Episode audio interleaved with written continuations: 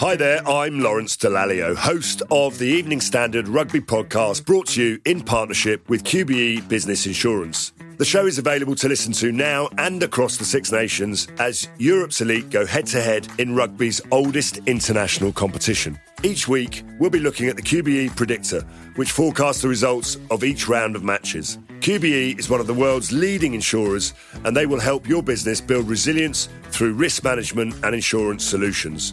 Subscribe now and download wherever you get your podcasts. As always, thanks for listening.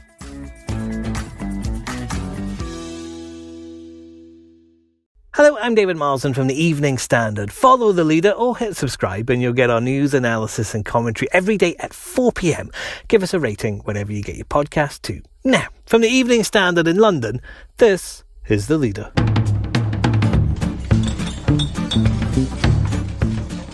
Let's take a break from the chaos at the moment and remember how it used to be when going to a restaurant was an easy thing to do. You could book a table without thinking about your social bubble or having to remember a face mask when you leave the house. The Evening Standard has always supported London's restaurants, and at the head of that has been Fay Maschler. 48 years ago, she entered a competition to be our reviewer. 14,000 meals later, she's putting down the cutlery as our chief restaurant critic. In this special edition of The Leader, she tells us about her pioneering career, including the death threat she got, how the scene has changed in London over the decades. Is Marco Pierre White really the greatest chef this country's ever produced? And, of course, when it comes down to it, what is her favourite restaurant? She spoke to our Reveller editor, David Ellis. So, Fay, welcome to the podcast. Thank you very much.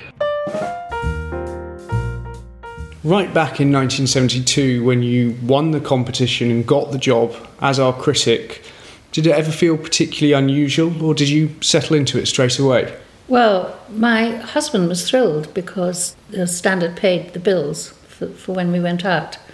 I loved having a job, and, but nevertheless being able to be at home with my then two small children. And I obviously was writing from home and mostly going out in the evenings. So it fitted into my life very well. Uh, I didn't feel too guilty about going back to work as one did in those days, or one was supposed to in those days. How did restaurants respond when you started doing this? It must have been a surprise for them, and certainly at that time, restaurants were a very male dominated industry. So to have you come in and give your very honest opinion, um, you know, you have got a famously sharp tongue. what, what was the response like? people were outraged. I mean, male restaurateurs and chefs particularly couldn't couldn't get the head round a woman coming in, and in those days, quite a young woman, you know, saying things that perhaps weren't the things they wanted to hear. And I used to get death threats and things like that. And because I was married, I'm not Jewish, but I was married to Tom Maschler, who is was Jewish. Um, I'd get anti-Semitic abuse even then in those days. And I got a death threat and I took it round to the local police station and I think it was sort of scrawled in pencil saying, I'm coming to stab you to death. And I showed it to the guy at the desk in the Hampstead police station and he looked at it for ages and said, Oh, I think this uh, constitutes a threat. And then that was the end of that. I never did anything about it. Um, and I'm still alive. Well, I'm, thank goodness, gosh, that's really shocking. I've never heard that. Um, how did you cope with it? I felt quite, I always have felt quite inviolable, so I didn't think this chap was going to be able to track me down to the Vale of Health where I was then living um, to stab me to death. I just felt sorry for him because clearly he'd lost his job on account of something I'd written. I think mm. he was a, an Italian waiter. Uh, and I felt badly about that. You know, that's the trouble with being critical. You, you have a, can have a bad effect on people's lives.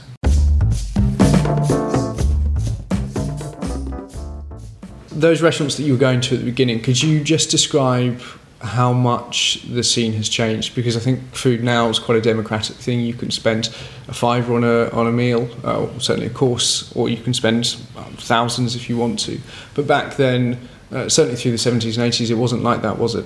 No, when I started in the early 70s, it was pretty class ridden. I mean, people might go out just occasionally, maybe on their birthday or on a Saturday night, but it wasn't like a normal thing to do. It wasn't a normal way of entertaining yourself. And restaurants divided fairly neatly into hotel dining rooms, men's clubs, and posh places, and then at the other end of the scale, greasy spoons, and not a lot in between. Although my my starting coincided with with bistros opening with daft names and usually quite daft food, um, but they they flourished in that period, and Italian restaurants always did well. Speaking of some of those dodgy meals in dodgy bistros with dodgy names, people do tend to think of dining out for a living to be rather a glamorous affair, but there must have been some stinkers along the way. Yeah, I mean, it, I think it's really churlish to complain about my jobs. I never do, but yeah, there have been real bad moments. I mean, I remember going, I think this was when I was married to Reg, I remember going to a place called Chittagong Charlie in Temple Fortune, and Reg couldn't believe how bad it was. And I'm always prepared to sort of look for the best, but it really was dire, and I'm pretty sure it doesn't exist anymore. Well, let's hope they're not listening if they have managed to battle through.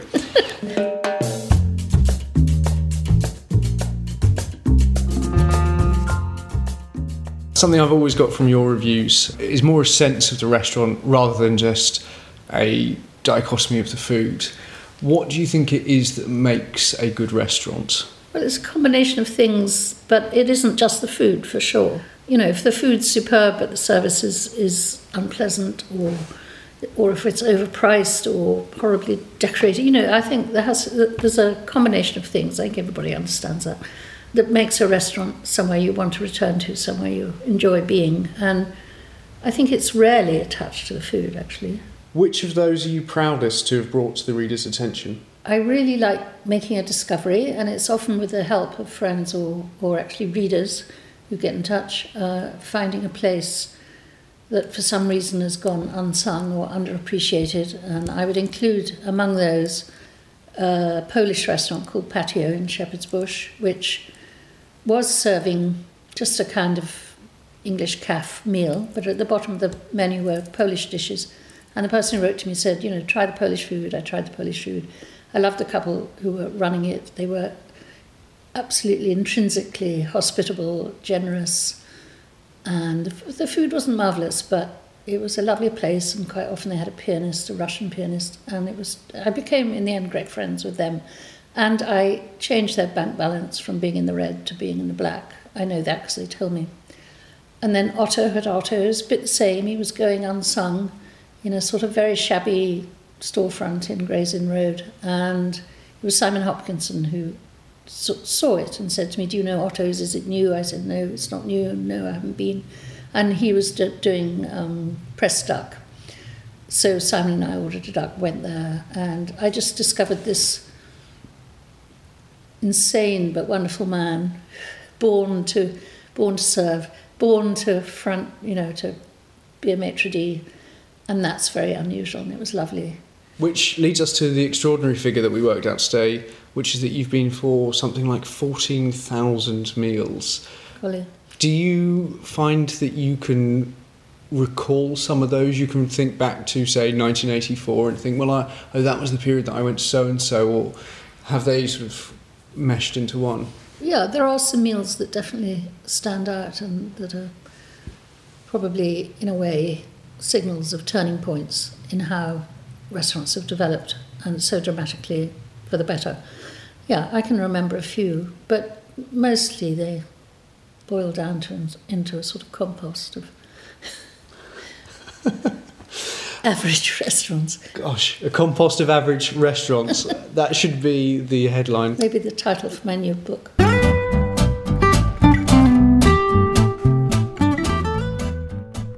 One of those that you do speak of being very memorable is Marco Pierre White, who's obviously such a familiar name to so many people. Is he the greatest chef that this country has known, do you think? And was Harvey's one of the best meals you ever had?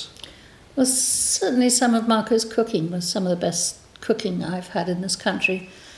Whether best, I think, is a bit dangerous adjective, but he, he was incredibly gifted and he, he had an instinct for cooking which was palpable and different, different to other people. You know, he's quite feral and generally. I don't think he'd mind me saying that. And it somehow came out in a very positive way in how he cooked. You, you mentioned the instinct that he had. How did that come across? Well, he, he was a great poacher probably early on, and then, then a more well brought up hunter, gatherer, shooting, fishing. He loved that. So when he was cooking, say, wild salmon, it was as if he understood the soul of the fish. Um, and the same with game. He was incredible. And that was something which maybe people since have also manifested, but at the time, and we're talking about the 80s, I suppose, it was unusual. He was unusual anyway. You know, he's an unusual human being, and he was unusual as a chef. Not, I mean, usual because he was driven and manic, but unusual in his approach.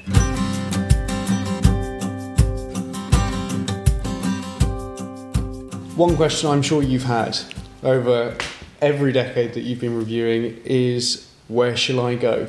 What do you say to that? Go where you're known best. When you go somewhere and they know you and they treat you well, you're going to have a probably have a better time than somewhere different. And then people ask, you know, what's your favourite restaurant? That's always a very tedious question. And again, I go where, well, my favourite is Riva in Barnes because I don't have to order, he just brings food. And that's wonderful. I mean, that's wonderfully relaxing. And he brings out great wines and, you know, I pay the bill. But quite a lot of people uh, in the food business really like Riva because he gets hold of really excellent ingredients, doesn't muck about them much. And his staff are really good. He plays music I like. And sometimes there's a kind of lockdown at the end where he plays music I like and drink I drink more bottles of Italian red.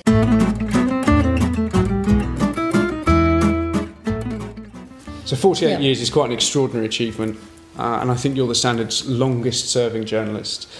Um, I suppose the question is would you do it all again? Absolutely, yes. I feel totally lucky and blessed to have won that competition and got the job and been able to carry on with it um, from. I mean, I remember Ben being born when he was born in 74, and I remember the hospital in, in an enlightened moment said, We'll babysit, you go out. And I went out and reviewed a restaurant for the Standard. And it's just been very much integral to my life, and it's affected their lives in quite good ways. So, yes, I'd do it all over again. Well, Fay, thank you so much for your time. I really appreciate it. It's been fascinating to hear about it. It's been such a journey, and uh, just on a personal note, it's been a real pleasure to work with you. I'm well, very grateful. on a personal note, it's been a real pleasure to work with you. Thank, Thank you. you. Thank you. Thank you. David's written a piece on Fay's career for the newspaper, and you can also get that online at standard.co.uk. Fay's not entirely left us, by the way. She'll still be a contributor on our Reveller pages. The chief restaurant critic job is being taken up by Jimmy Famurewa. That's the Leader podcast. We're back tomorrow, probably with Brexit. Sorry.